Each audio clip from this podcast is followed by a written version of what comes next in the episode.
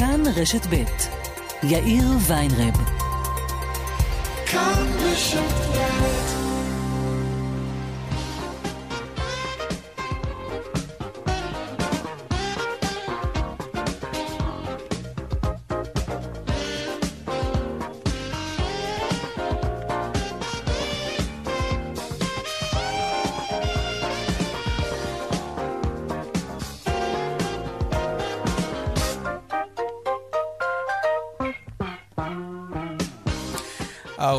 ועוד חמש דקות ושלושים שניות, כאן צבע הכסף ברשת ב', יום ראשון, שבוע טוב.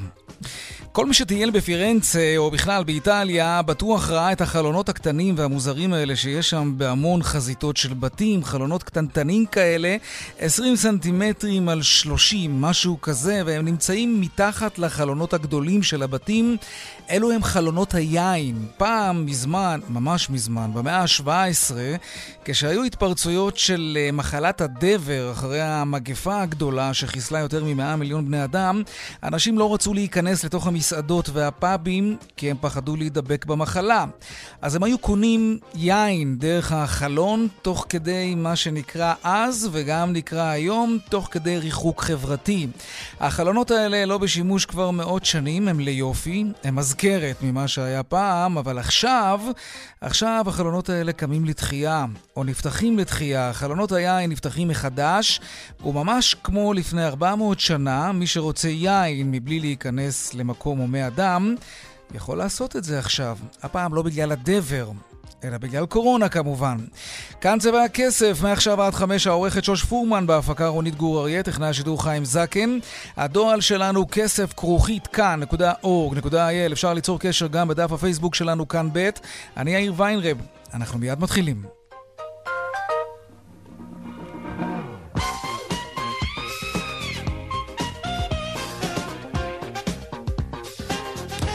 פותחים בחותרות צבע הכסף ליום ראשון, עוד מעט נרחיב על כוונת שר האוצר לקצץ בשכרם של עובדי המגזר הציבורי. בשעה הזאת מכונסים ראשי ההסתדרות ופקידי אה, משרד האוצר לדיון טעון בנושא הזה. כזכור, יושב ראש ההסתדרות הביע לא פעם אחת וגם לא פעמיים התנגדות חריפה למהלך כזה בעבר. עוד מעט נתעדכן בעניין הזה, ליאל קייזר כתבתנו תעדכן. נמנעה השביתה במעונות היום המסובסדים של המדינה. פשרה הושגה בין נציגי משרד האוצר למנהלי הארגונים ומעונות היום. כתבנו לענייני חינוך לרן חוג'אינוף על קו הטלפון, שלום. שלום אה, יאיר, כפי שאמרת, הושגה אכן פשרה, או לפחות שביתה אחת אה, שנמנעה בעניין הזה.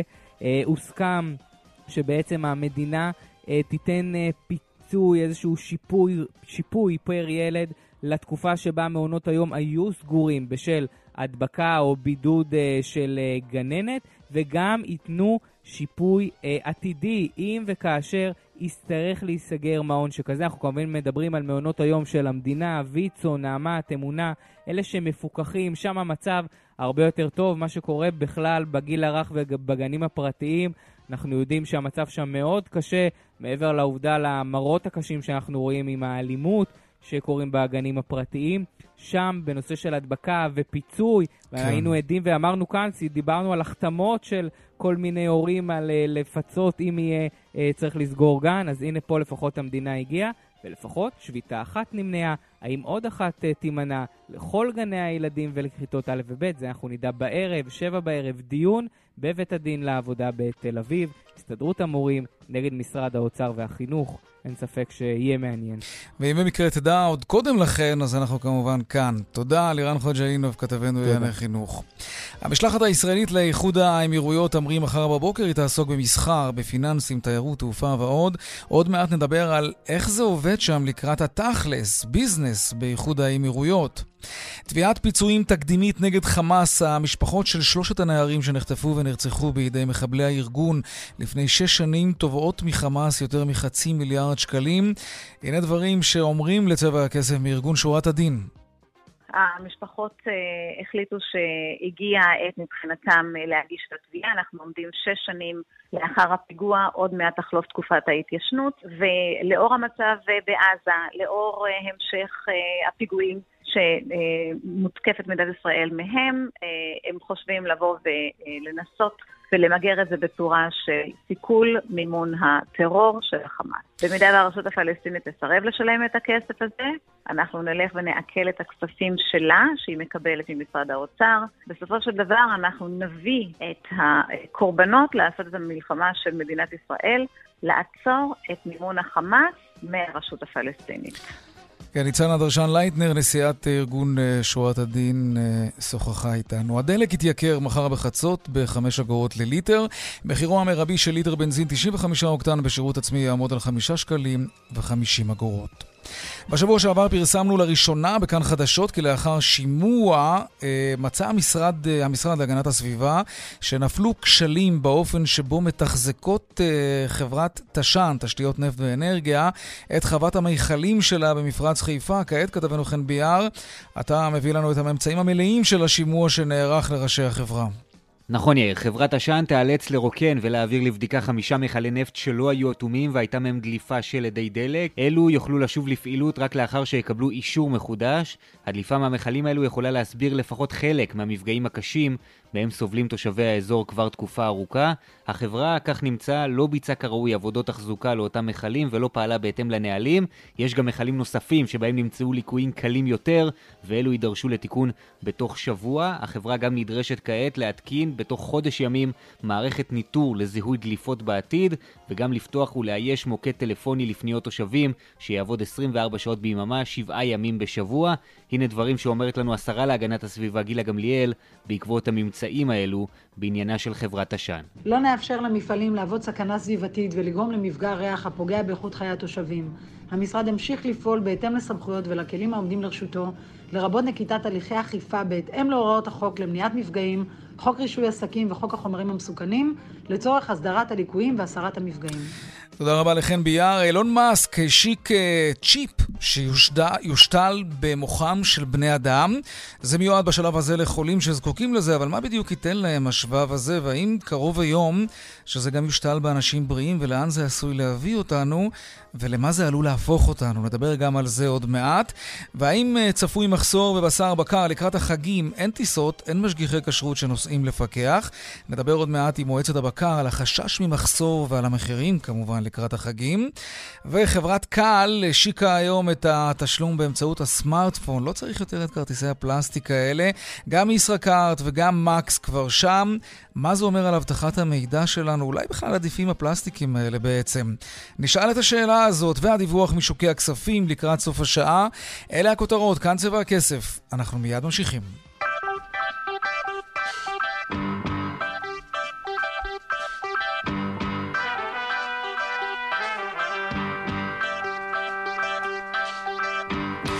אנחנו פותחים uh, בכוונתו של שר האוצר ישראל כץ לקצץ בשכרם של עובדי המגזר הציבורי. המדינה היא כידוע המעסיק הגדול ביותר במשק.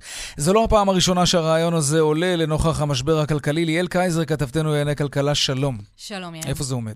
איפה זה עומד? אז נגיד, אה, שר האוצר אה, כץ מצייץ הבוקר אה, בטוויטר שלו שמקבלי השכר הגבוה והפנסיות הגבוהות במגזר הציבורי נדרשים לתת את חלקם לטובת המאבק בקורונה. הוא כותב שהוא מצפה מיושב ראש ההסתדרות להפגין מנהיגות ולהגיע להסכמות בעניין הזה. נגיד, אנשי משרד האוצר וההסתדרות ישבו גם היום, הם צפויים... בוא נגיד ככה, התוכנית הזאת, ככל שהיא תתרחש, אמורה מבחינת כץ להבשיל עד 13 בספטמבר, שזה המועד שבו הוא אמור להביא לממשלה את ה... תוכנית לשימוש באותם 11 מיליארד שקלים שנוספו לתקציב המדינה במסגרת אה, דחיית אה, עשיית חוק התקציב. הוא היה רוצה להביא תוכנית לקיצוץ במגזר הציבורי, איזשהו אה, מקור תקציבי לפעולות נוספות, לחיסכון בכספי מדינה במועד הזה. להגיד לך שיהיה פשוט להגיע להסכמות בעניין הזה, ממש, ממש לא. נגיד, לפי התוכנית שכץ רוצה להביא לממשלה, הוא היה רוצה שהשכר של עובדי המגזר הציבורי שמרוויחים או מכניסים בין 7,000 ל-15,000 שקלים ברוטו יקוצץ ב-3%, מי שמרוויחים בין 15 ל-20 יספגו קיצוץ של 7%, ומי שמרוויחים 20 אלף שקלים אה, בחודש ברוטו ויותר יספגו קיצוץ של 10%. נגיד, אמרת, יאיר, יושב ראש ההסתדרות ארנון בר דוד, הביע התנגדות למהלך הזה, אבל צריך לשים לב לאיזשהו אה, שינוי אה, באווירה בהקשר. כי כמו שאתה אומר, הרעיון הזה של קיצוץ במגזר הציבורי הוא לא חדש, עושים את זה גם אה, במשברים כלכליים לא אחת, זה קרה ב-2003 וב-2009 וב-2013 בשלל הזדמנויות. ובתחילת משבר הקורונה, כשדובר על זה אה, אי שם אה, באמצע חודש מרץ, כשהתברר מה עומקו של המשבר, או כשהתחיל להתברר עומקו של המשבר, נשמעה יחסית אה, דממה מצידה של ההסתדרות, והאמת היא שהתחושה הייתה שלנוכח המשבר הכל כך עמוק, עמוק, הכל כך חמור, שההסתדרות אולי תהיה נכונה אה, לאיזה שהם ויתורים, שזה לא יהיה קרב איום ונורא כמו שהיה אה, במקרים אחרים, שתהיה כאן איזושהי נכונות לשאת בנטל, אבל אז קרו כמה דברים. קודם כל, יאיר, בראש ובראשונה, הייתה את אותה החלטה לחלק אה, כמעט 7 מיליארד שקלים במענק לכל אזרח.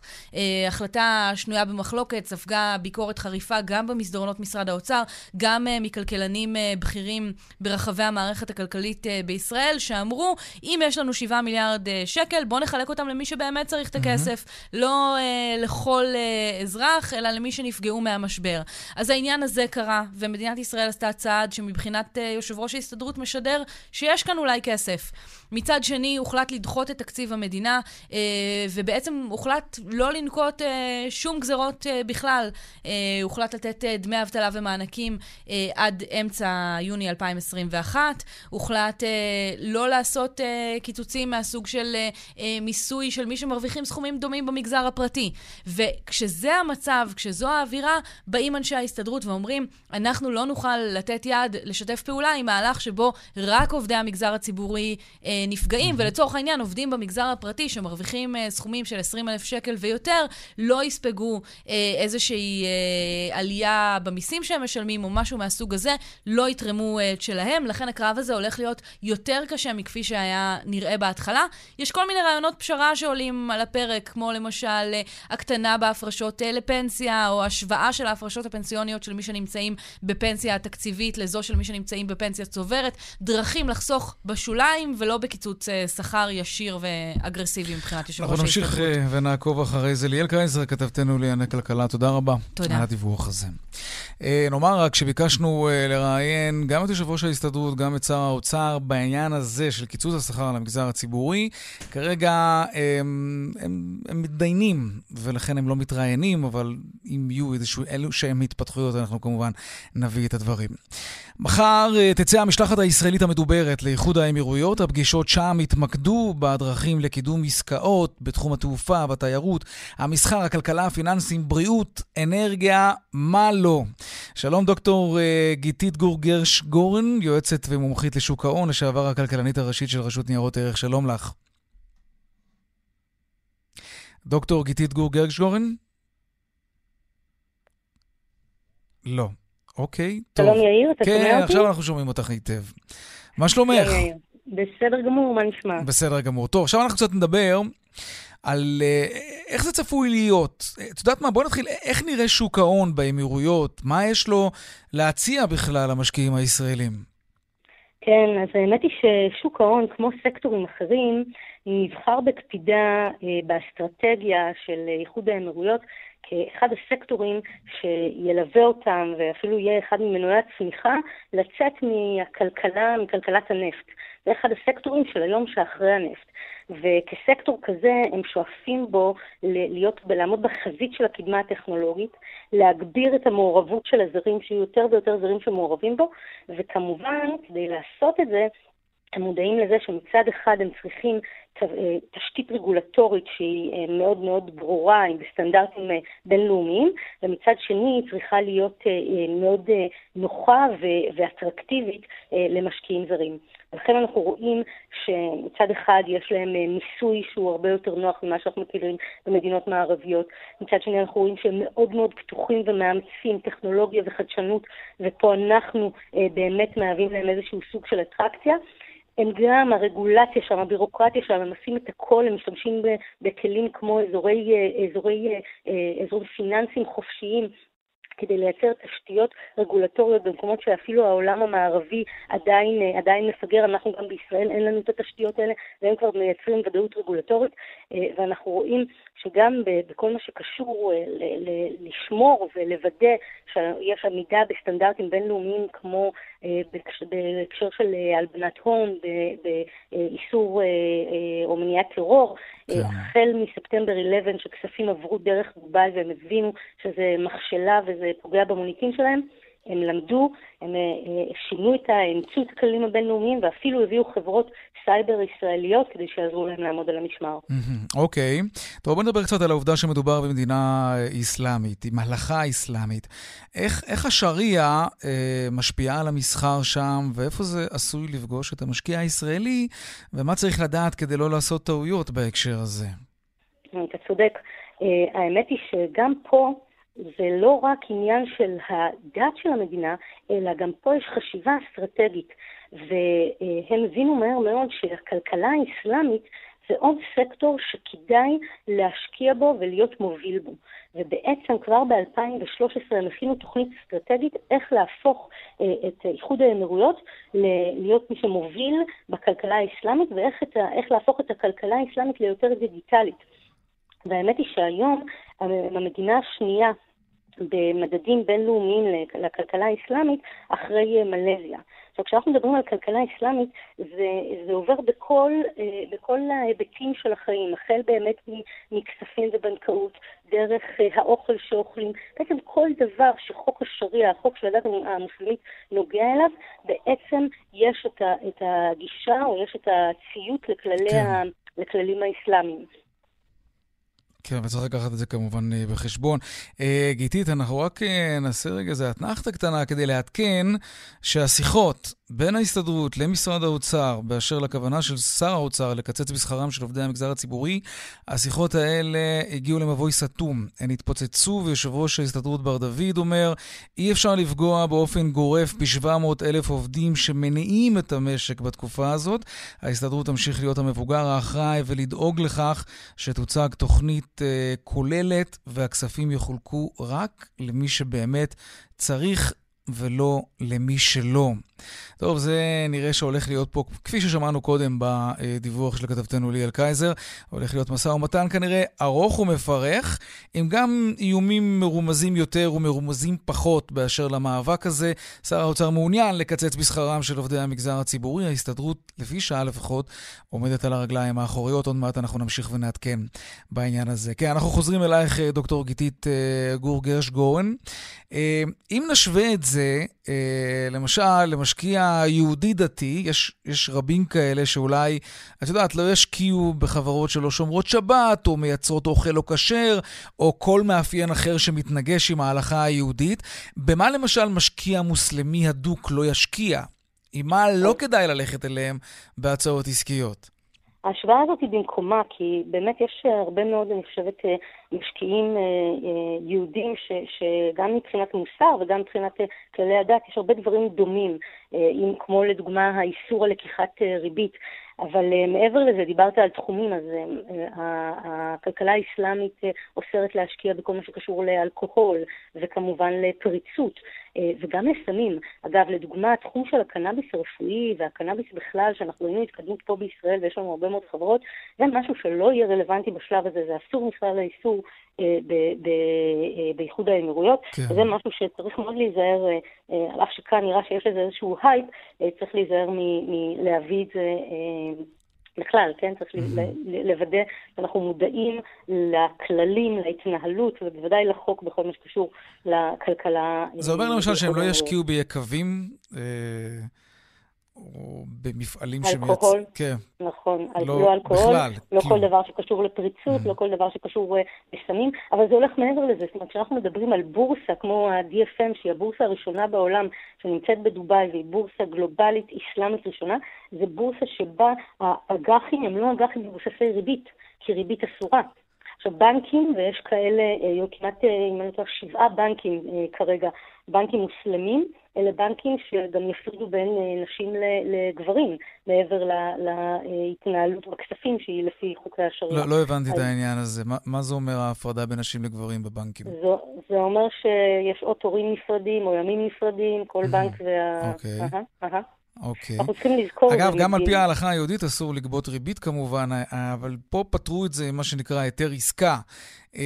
לא מצאו איזשהו פתרון כזה על פי ההלכה המוסלמית? יש, יש אה, מספר פתרונות אה, אה, להשגת תשואה, בין אם זה... כן, כי זה הרעיון של אג"ח, כן. נכון, בדיוק. מצאו, מצאו פתרונות, וגם, וגם בדומה למה שקורה בישראל, גם שם אתה צריך לקבל מעין היתר כדי לוודא שבאמת זה עומד בתנני, בכללי הדת.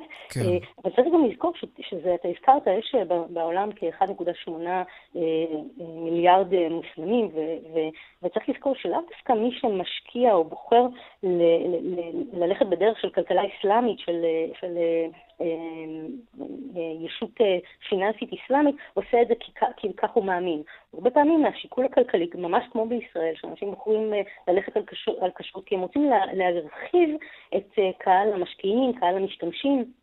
ולכן, גם אם הם עצמם לא כל כך אדוקים, הם בוחרים כן לעמוד בתנאים ובכללים האלה. דוקטור גדית גרשגורן, יועצת ומומחית לשוק ההון, לשעבר הכלכלנית הראשית של רשות ניירות ערך, תודה רבה על השיחה הזאת. רבה. תודה. יום טוב. אנחנו ממשיכים לעסוק בעניין הזה, אז טיסה מסחרית ראשונה, אוטוטו, לאיחוד האמירויות, תיירים ישראלים כבר ממש ממש בעניין להגיע לשם. שלום יוסי פישר, בעל חברה לייעוץ בתיירות ומלונאות, שלום לך. אחר צהריים טובים לך ולמאזינים. בואו נתחיל בעשה ואל תעשה באיחוד האמירויות, ומה יקרה אם תעשה? זו גם שאלה, כן? חייבים לזכור שזאת לא מדינה עם מנטליות מערבית, כן? זו לא עוד בירה אירופית שאנחנו טסים אליה. אנחנו צריכים לזכור שאיחוד האמירויות זו מדינה אסלאמית. בהגדרה מדינה אסלאמית, אה, חלק מהחוקים הם חוקים שהם חוקי שעריה, וצריך לכבד את החוקים האלה. ו... מאוד מאוד להקפיד על, אה, על דברים כמו למשל אה, הקפדה יתרה על אה, לא להכניס סמים למדינה, לא לצרוך סמים, לא להתגפף בשטחים ציבוריים, לא להתנשק, לא להראות יותר מדי קרבה לנשים. רגע, זה אומר שלמשל אי אפשר ללכת יד ביד אל עבר השקיעה עם בת או בן הזוג שלנו? אפשר ללכת יד ביד, אבל לא להתגפף, לא, mm. לא, אה, שלא יראו אותך נותן נשיקות צרפתיות באמצע הרחוב, מאוד מאוד לא, לא מקובל, מקובל. וזה יכול גם להביא לבעיות. אגב, קראתי בתחקיר אה, איתך שאתה מדבר על כך שישנן תרופות שמקובלות בשימוש בעולם המערבי, ושם הן נחשבות כ- כסמים. נכון. איך, איך, איך אנחנו כתיירים ישראלים יכולים לוודא מה מותר, מה אסור, אם ישנן תרופות כאלה שנחשבות לסמים שם, ופה הן כמובן מקובלות. אה, קודם כל, אה, פניתי לאיחוד האמירויות, פניתי לאנשים שאני מכיר שם, כן. ולדעתי, לפני אה, שיתחילו הקשרים האוויריים בין, בין איחוד האמירויות לישראל, הם יפרסמו רשימה של מה מותר ומה אסור. זה יופיע גם בעברית, גם באנגלית, באתר mm-hmm, שלהם. חשוב, כן. חשוב מאוד, כיוון שאם אתה תגיע לשם, למשל, עם תרופות הרגעה, עם בכמות גדולה, אז uh, זה יכול להיות בעיה עם תרופות פסיכיאטריות בכמות גדולה. גם גת, זה בעיה. נכון? שגם גת אי אפשר... גת סם לכל דבר, אסור להכניס אותו. אסור להכניס אותו, מעצר. אני מזהיר מראש את הישראלים לא להתעסק עם הדברים האלה, זה פשוט להגיע ישר לכלא. להגיע ישר כך? לכלא. כן. כן. כן. Mm-hmm. עכשיו, גם, גם דברים שאצלנו, לצאת ממועדון לילה שיכורים ולהסתובב ברחובות, זה נראה דבר שבסדר, עוד איכשהו אפשר לקבל אותו. אם לא נכנסים באמירויות... לאוטו ונוהגים, כמובן. כמובן. באמירויות, אם אתה מסתובב שיכור ברחוב, אז עוצרים אותך עד שאתה מתפכח, ואז אתה עולה למשפט ומשלם קנס. אז mm. צריך לכבד את הכללים. ברמדאן כמובן לא שותים ולא אוכלים ברחובות, הכל נעשה בצנעה, הכל מאחורי פרגוד. אה, אם מישהו חשב אה, שנוסעים לגן עדן ואז אפשר לשכור מזרטי, פרארי, למבורגיני, פורשה ולנסוע על 250 קמ"ש, אז צריך לקחת בחשבון שלמשטרה שם יש מכוניות שנוסעות גם 300. ווא. ואם עוצרים אותך, אה, כן, המכוניות באיחוד האמירויות של המשטרה זה המכוניות הכי, הכי יוקרתיות, הכי מהירות בעולם. עוצרים אותך, אתה משלם קנס של כמה אלפי דירם, שזה המקביל לשקל, ו... יכולים גם לגרש אותך מהמדינה. הם מאוד מאוד מאוד מקפידים על, ה, על הכללים ואין סטייה. הם לא, הם לא גמישים בדברים האלה, וצריך ללמוד שהם מגיעים למדינה כזאת ולכבד את הכללים. אה, אני לא רואה בזה בעיה, אני ביקרתי שם פעמיים, כל עוד אתה, אתה מבין את הכללים ואתה מכבד אותם, מתייחסים אליך בכבוד ואתה אורח, אה, אורח אה, מכובד במדינה. כן, זה, זה יכול להגיע גם לתקופות מאסר? כלומר, אם אתה נקלע שם לסיטואציה מהסוג הזה ונשפט, זה, זה בהכרח קנס או גירוש, או שזה גם יכול להיות ממש ישיבה בוא, בוא, בכלא? בוא, ישיבה בכלא. בוא ניקח דוגמה. אתה נכנס ל-Mall of the Emirates, שזה המו"ל הכי גדול בעולם, 1,600 כן. חנויות, נכנס לחנות והחלטת שהופ, בא לך משהו ואתה לא רוצה לשלם ביציאה. אה, קודם כל, הכל מתועד, מצלמות בכל פינה, בכל חור. אה, אה, מצלמים אותך, אתה מתועד בתוך הקניון, מחוץ לקניון, יודעים בדיוק איפה אתה, מי אתה, יש פייס רקגנישן, מזהים את הפנים שלך. על גניבה, אתה ישר הולך לכלא, בכלל לא מדברים איתך. ואז אתה צריך כמובן להיעזר בשירותי קונסוליה, וזה יכול להיות גם כמה חודשים אה, טובים בכלא אמירתי, שאני לא mm. בטוח שזה תענוג גדול. תראה, זה טוב שאנחנו מזהירים את עצמנו מפני התנהגות לא נאותה במקומות האלה, אבל בכלל מדברים הרבה בימים האחרונים על החשש מפני ישראלים שיחפשו רווח קל ויעשו כל מיני טריקים ושטיקים שעלולים לפגוע במוניטין שלנו. אפשר להבין את החשש הזה, אבל מצד שני, נדמה לי שרמאים וגנבים יש בכל מקום. למה אנחנו ישר קצת אולי מתייחסים אל עצמנו ככאלה? בתור מי שעבד הרבה שנים בבתי מלון וביקר גם הרבה פעמים בטורקיה לפני כל המשברים, אז uh, יצא לי להכיר את התיירים הישראלים, בוא נגיד לא את... Uh, uh, יש תיירים שמוצאים שם רע מאוד למדינת ישראל, על אלה שמפרקים דברים בבתי מלון, הברזים, אתה יודע, כל הבדיחות שרצו בעבר על הדברים כן. האלה. זה השתפר מאוד, אבל עדיין אנחנו לא נחשבים לתיירים, לתיירים מופתיים. אז זה נורא עצוב לשמוע. אנחנו ממש לא נחשבים לתיירים מופתיים. אה, מה שמאוד מאוד חשוב לי להגיד, זה מי שנוסע לאמירויות, אה, תכבדו את המקום, יכבדו אתכם. בנושא של עשיית עסקים, אנחנו דיברת עם, עם הדוקטור אה, גלית לפניי? כן, או... כן, גיתית גרשגורן, כן. גרשגורן. אז מה שחשוב להגיד, כל עסק באמירויות מחייב אה, אה, שותפות מקומית. אתה לא יכול לעשות עסקים באמירויות אם אין לך שותף מקומי. וברגע שיש לך שותף מקומי, אתה צריך לדעת גם שמערכת המשפט באמירויות okay. אוקיי. היא בעד המקומיים.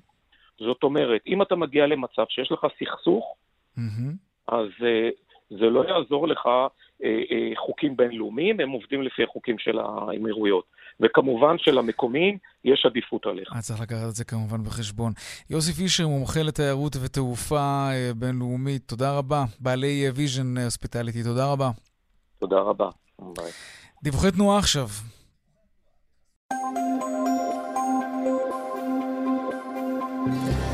בדרך 6 צפון העמוס ממחלף נשרים עד בן שמן וממחלף קסם עד מחלף אייל וממחלף עירון עד יוקנעם. בדרך החוף צפון העמוס ממחלף נתניה עד מכמורת. דיווחים נוספים בכאן מוקד התנועה כוכבי 9550 ובאתר שלנו אתר התאגיד אתר כאן. הפסקת פרסומות קצרה ומיד אנחנו חוזרים עם עוד צבע הכסף. 36 דקות אחרי השעה 4, אילון מאסק השיק את הנוירולינק, כך זה נקרא, שבב, צ'יפ. שמושתל בתוך המוח ומאפשר חיבור לשליטה מרחוק. כן, זה כמו לעשות דברים בכוח המחשבה בעצם. שלום גיא עמיעד, מנכ"ל חברת הייעוץ האינסוף, מומחה לחדשנות וטכנולוגיה. שלום יאיר. אוקיי, על מה מדובר ולמי זה מיועד בדיוק? כרגע מדובר על משהו בגודל של כמעט אה, מטבע נורא קטן, תחשוב כזה קצת טיפה יותר רבעי מטבע, שמחדיר אה, באמצעות רובוט מיוחד לתוך הקליפה של המוח כן. אה, בערך אלף אה, אלקטרודות באיננו מילימטריות, שהמטרה שלהם זה בעצם לטפל במגוון של אה, בעיות, מפגיעה מוחית, שיתוק, אה, עיוורון, חרשות, אה, ועד שחזור של זיכרון. אה, בתהליך שבעצם מחבר את המוח האנושי למחשב חיצוני. תחשוב כמו שאתה מטעין, כמו שיש לך טלפון, או אה, סוג של, נקרא לזה, שעון אה, כושר, שאתה מקבל ממנו מידע. כן. אותו דבר, רק בהרבה יותר מתוחכם למוח האנושי. וזה עבר שלב אחד, שלב של ניסוי בבעלי חיים, הם הדגימו לפני יומיים את החזירים שעליהם עשו את הניסיונות, הם נראו בסדר גמור. מה, אוקיי, רגע, אבל מה, מה בדיוק החזירים הצליחו לעשות, או מה הצליחו לעשות לחזירים? אה, אה, אוקיי, בשלב הזה כרגע הם רצו לראות שהטכנולוגיה שהם המציאו, שכוללת גם את ה... האביזר הזה, גם את הרובוט וגם את המערכת הממוחשבת, בעצם מסוגלת לנטר מידע שמגיע מהמוח. לצורך העניין, בכל פעם שהחזיר הריח משהו, טעה משהו, ראה משהו, הם הצליחו לשחזר את המידע או לקבל אינדיקציה על מידע שעבר במחשב? מהמוח שלו במחשב, שזה פורץ דרך. וואו. כלומר, כן. החזיר ראה איזשהו טרף, נאמר, כן, ואז... עוגיה. כן, עוגיה, כן. או סתם פח זבל, ואז mm-hmm. מה? ואז אותו מדען יושב מול המסך, והוא יודע מה, מה חושב אותו חזיר בעצם. לא, אז, אז בשלב הזה, אז, אז תחשוב שבמוח, אה, גם של חזיר שהוא מאוד דומה למוח האנושי, כן, במבנה שלו, נכון. עוברים מיליארדים של מחשבות, זרמים, ותופעות, כרגע המטרה שלהם הייתה לזהות אה, אינדיקציות על דברים מסוימים. למשל, אה, הוא מזהה אוכל, איך זה נראה, מה הפאטרן, מה, מה התבנית שבה זה נראה. Mm-hmm. אה, הם הדגימו את זה בהשקה של ה... שהייתה לפני יומיים. הם הראו שמישהו, שהוא מריח משהו, שהוא נוגע במשהו.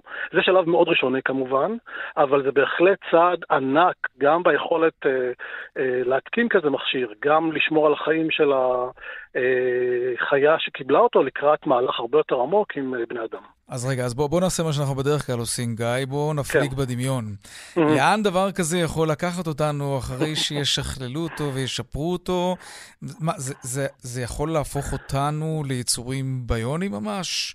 כמו סטיב אוסטין, אתה זוכר פעם? נתחיל, נתחיל מהשאלה, תחשוב על דמיון, כן. לשם רוצים לקחת את זה. סטיב אוסטין זה נקרא לזה, זה הדגם אה, כיתה ב' של הדבר הזה, זה כבר כיתה י"ב. כן. אה, כי המטרה בעצם אה, היא לייצר העצמה של, או העצמה או טיפול בכל מקום שהמוח האנושי או פגוע או צריך עזרה. אז היום למשל תחשוב שכן אפשר לייצר כזה, נגיד המחשבה הראשונית היא לייצר סוג של מעקף על אזור פגוע, ואז מישהו שהוא משותק בגלל פגיעה מוחית, הנוירולינק יוכל לעשות את המעקף הזה, כמו שעושים נגיד מתוך מעקפים בלב, ובעצם להעביר את הזרמים שוב נגיד לגפיים. אבל צעד קדימה אומר, תחשוב שאתה רוצה לעשות גיבוי למחשבות שלך. כמו שאתה עושה גיבוי לטלפון. כן. תחשוב שתרצה לשחזר uh, מחשבות. Uh, אתה תוכל באמצעות uh, מכשיר כזה לבצע א' מן דבר, שזה בעצם מה, לשם הם רוצים להגיע, גם שחזור וגם גיבוי, ובשלב מתקדם יותר גם בעצם להפעיל דברים. כלומר, אם אני עכשיו מחובר למין כזה מתקן של אדם מכונה כזה, מחשב מוח, ואני רוצה כרגע לנהוג, אז למה אני צריך את הידיים? אני יכול להתחבר ישירות למחשב mm-hmm. של הטסלה שלי כן. ולנהוג. אני אומר לו איפה אני רוצה להגיע. כלומר, זה לחלוטין לא מוגבל בדברים שאנחנו חושבים עליהם היום. באמת הצעדים מאוד מאוד אה, מתקדמים קדימה, מתוך מטרה להבין שיש כאן, אה, אה, אגב, כך גם ה-FDA מגדיר את זה, הרשות לבדיקת תרופות ומזון, כן. כטכנולוגיה פורצת דרך. כלומר, הם הגדירו את זה ככה, ולכן הם גם הם מאוד רוצים לקדם אותם בניסויים. זאת אומרת, אה, בן אדם יכול לעשות גיבוי לזיכרונות שלו ולמחשבות שלו, זה יכול אה, להיות מאוד רלוונטי לדימנטים ולמחלות כמו נכון. אלצהיימר. כן. וכך צעד קדימה, אולי יכולת לפעול גם ברגע שכל הגוף שלך אה, מנוטרל לחלוטין, תחשוב על ALS. תחשוב כן. על היכולת לייצר את המחשבות שלך או את החשיבה שלך באבטאר. במשהו חיצוני, לא אנושי, שאתה יכול להפעיל אותו. וואו. כלומר, הדברים הם בעת, אתה, זה באמת נשמע מדע בדיוני, אבל אתה מבין כשמסתכלים על מה שפותח עד היום בפחות משנה, כמעט שנה של עבודה, אה, כמשהו באמת פורץ דרך. הדבר הזה הוא צעד קדימה, אנחנו עוסקים פה בהמון דברים כזה, אתה יודע, ארציים, אנושיים, שביתה, ווטאבר. אה, שבעצם כן. יש פה פריצת דרך עצומה בתחום המדעי, ויותר מזה, אה, כחברה מסחרית, שזה משהו מאוד יוצא דופן. חברה מסחרית ביצעה מהלך כזה נחשוני על טכנולוגיה שהייתה עד לפני יומיים בגדר אה, סיפור מדע בדיוני. ממש ככה. טוב, עוד נרחיב בהזדמנות אחרת כמובן על הפוטנציאל הכלכלי של דבר כזה. גם מיד, מנכ"ל חברת הייעוץ אין סוף, מומחה לחדשנות וטכנולוגיה, תודה רבה על השיחה הזאת. תודה לך, להתראות. אה, גם חברת אה, האשראי קל הודיעה היום שהיא משיקה את שירות התשלומים באמצעות הסמארטפון. גם ישראכרט וגם מקס כבר עושות את זה. שלום דניאל חחיישווילי, סגן המפקח על הבנקים, ראש אגף טכנולוגיה וחדשנות בפיקוח על הבנקים, שלום לך. ערב טוב, יאיר, לך ולכל המאזינים. תודה רבה גם לך. המשמעות היא בעצם שאין יותר צורך באותו כרטיס פלסטיק, שזאת בעצם חתיכת היסטוריה, לא? Uh, העולם בהחלט צועד לכיוון הזה. אנחנו רואים את זה בהרבה מקומות בעולם, אנשים מתחילים להשתמש יותר ויותר בנייד, ואת האמת לא רק לתשלומים, אנחנו רואים את זה בעוד המון המון שירותים שניתנים דרך הנייד, וגם התשלומים עוברים את הטרנספורמציה הזאת. אה, אנשים לאט לאט אה, יפסיקו להשתמש בפלסטיק שאנחנו מכירים ויעברו להשתמש בנייד. אה, דרך אגב, מי שירצה כן להמשיך ולהשתמש בכרטיסים, בכרטיסים עדיין יהיו כרטיסים חכמים שיאפשרו גם לבצע את התשלום mm-hmm. בכל המסופים. אז, אז בעצם, איך זה יעבוד? אנחנו בעצם נקרב את הטלפון החכם אל אותו מכשיר מיוחד שנמצא בקופה, והתשלום יעבור. כלומר, אגב, פעם מזמן, כשעוד אפשר היה לטוס בעולם, ראינו את זה בהרבה מקומות, אנחנו קצת, קצת אחרי כולם בהקשר הזה. אבל, אבל זה בעצם הרעיון, נכון? אנחנו לא נצטרך להוציא את הארנק ולשלוף משם את הכרטיס, אלא פשוט נקרב את הסמארטפון לאותו אה, סנסור, לא. וזה, וזה כך, כך אנחנו נשלם. המסופים הם יהיו אותם מסופים שאנחנו מכירים כן. היום, שבאמצעותם גם כן, דרך אגב, אנחנו משלמים באמצעות כרטיסי האשראי.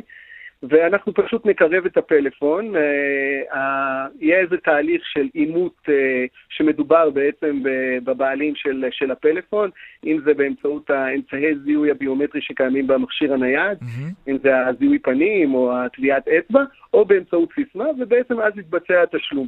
השיטה הזו נחשבת בטוחה יותר או פחות מאשר להחזיק בארנק את כרטיס האשראי? אני חושב שברגע שמעורבים אמצעי זיהוי ביומטרי, אז, אז יש פה איזו קפיצה בבטיחות של העסקה, כי בעצם מוודאים שזה באמת אתה זה שמבצע את העסקה. ואם לא, זה העסקה לא תבוצע. כן. לכן גם אם לדוגמה עובד לך המכשיר, אז uh, אם מישהו הוא לא אתה, אז הוא לא יכול להשתמש בטביעת אצבע שלך בשביל לבצע את העסקה. אבל מצד שני, תמיד מדברים על הקלות הבלתי נסבלת שאפשר להיכנס לתוך הסמארטפון שלנו, שזה ישר מעורר חששות לא פשוטים, כי זה כבר לא כמו לקרוא את, ה, את המיילים שלנו, את האס.אם.אסים שלנו, זה כבר ממש להשתמש באמצעי התשלום שלנו, שזה מפחיד. לא, נכון, אני לא אומר שאין פה סיכונים, יש פה סיכונים, יש פה מנגד אה, גם לפעמים אה, כל מיני אמצעי אבטחה, כמו שאמרתי, הזיהוי הביומטרי שקיים.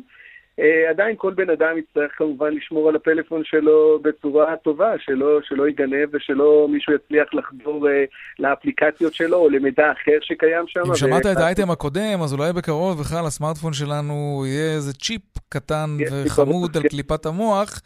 ואז לא תהיה בעיה כזאת בכלל.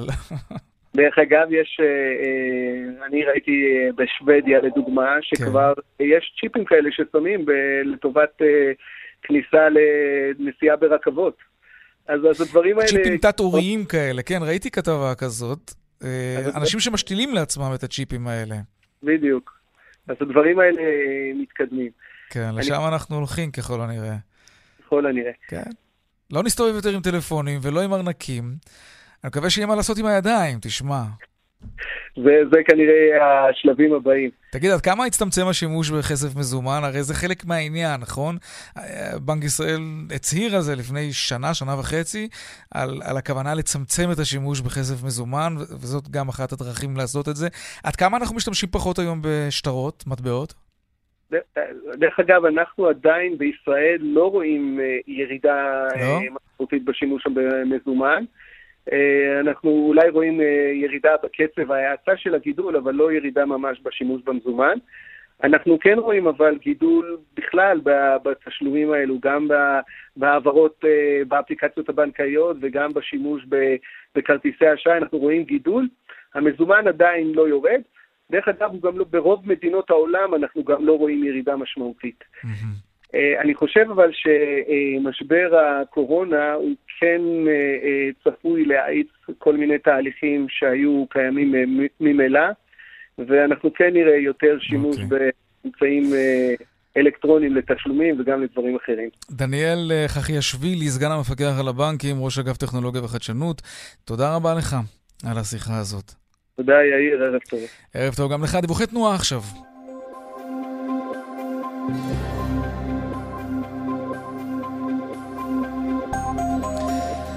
בדרך החוף צפון העמוס ממחלף נתניה עד מכמורת ובאיילון צפון העמוס ממחלף חולון וקיבוץ גלויות עד השלום ובהמשך ממחלף ההלכה עד הרצליה. דרומה יש עומס ממחלף ההלכה עד לגוארדיה. דיווחים נוספים בכאן מוקד התנועה כוכבי 9550 ובאתר שלנו, אתר התאגיד, אתר כאן, הפסקת פרסומות ומיד אנחנו חוזרים עם עוד צבע הכסף. נשאל האם צפויים להיות עליות מחירים בבשר לקראת החג. ננסה לברר את זה עוד מעט, והדיווח משוקי הכספים כמובן, מיד. תשע וחצי דקות לפני השעה חמש, בגלל שאין טיסות, אין משגיחי כשרות אה, שיכולים לטוס ולפקח על תעשיית הבשר בחו"ל, וזה אומר שצפויה ירידה בכמות הבשר שמייבאים אותו מחו"ל. האם צפוי מחסור בבשר לקראת החגים, והאם זה אומר שהמחירים יעלו בגלל זה? שלום איציק שניידר, אה, מנכ"ל מועצת הבקר. ערב טוב, יאיר, ערב טוב למאזינים. תודה. אז איך, איך סוגרים את הפער הזה שצפוי להיווצר בכמויות של הבשר הכשר שאמור להגיע מחו"ל עם התעשייה המקומית?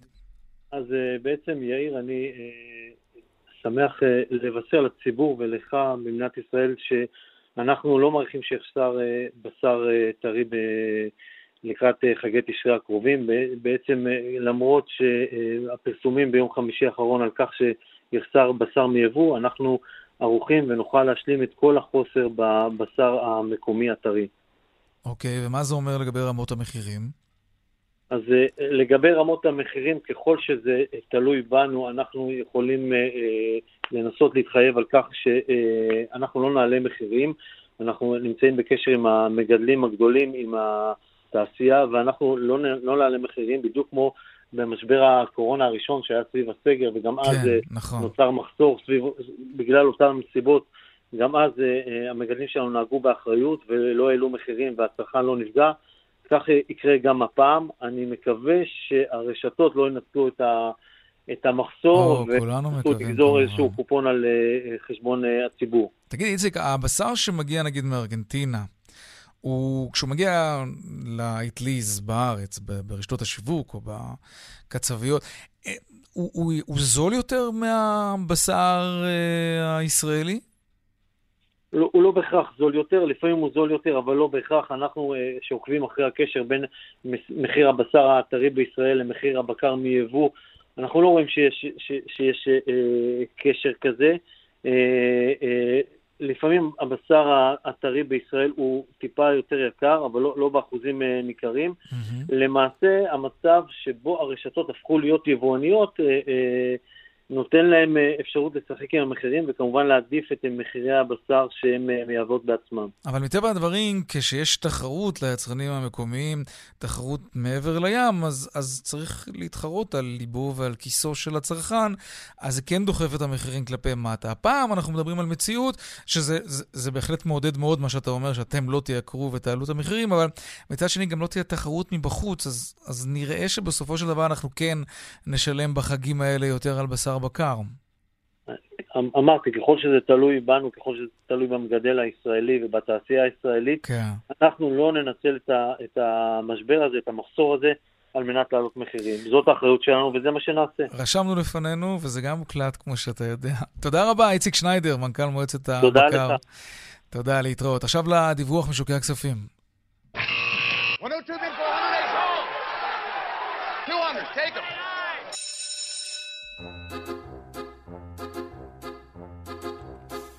שלום רונן מנחם, כלכלן ראשי, מזרחי טפחות, ספר לנו על שבוע המסחר שנפתח היום. ערב טוב, יאיר. מדד תל אביב 125 ירד היום אה, כשתי עשיריות האחוז. זאת אה, למרות שבארצות הברית שוק המניות אה, עלה ושבר שיאים גם בסוף השבוע, אפילו מדד דאו ג'ונס, מאחר את כל הירידה שהייתה לו מהקורונה, אצלנו המצב כנראה קצת שונה. את הירידות הובילו הפעם מניות קומפיוג'ן, פוקס, אופקו, דלתא ועלות, שירדו מעל חמישה אחוזים כל אחת. בצד העולות בלטו היו מדדים, מדדי תל אביב בנקים שעלה כאחוז עשירית ומדד תל אביב גז שעלה בכאחוז. בלטו בעליות פתאל והמלט עם עליות של מעל שישה אחוזים כל אחת. בשוק איגרות החוב ראינו היום מגמה מעורבת. מצד אחד טלפון שקפי ירד כשתי עשיריות, מנגד טלפון צמוד עלה קרוב לעשירית.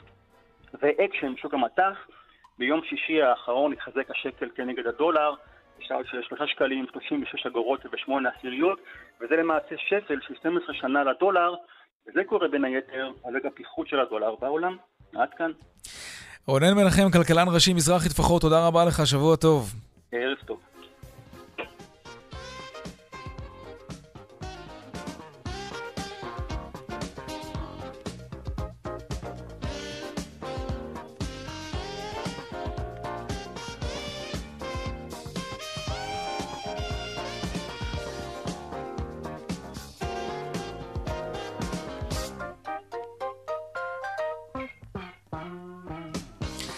עד כאן צבע הכסף ליום ראשון, העורכת שוש פורמן בהפקה רונית גור אריה, טכנאי השידור שלנו היו היום חיים זקן וקרן בר, הצוות בבאר שבע, אורית שולץ ושמעון דוקרקר, אהוד כהן וחגית אלחייני במוקד התנועה, הדואל שלנו, כסף כרוכית כאן.org.il, מיד אחרינו שלי וגואטה, אני יאיר ויינרב, ניפגש כאן שוב מחר בארבעה אחר הצהריים, ערב טוב ושקט שיהיה לנו, שלום שלום.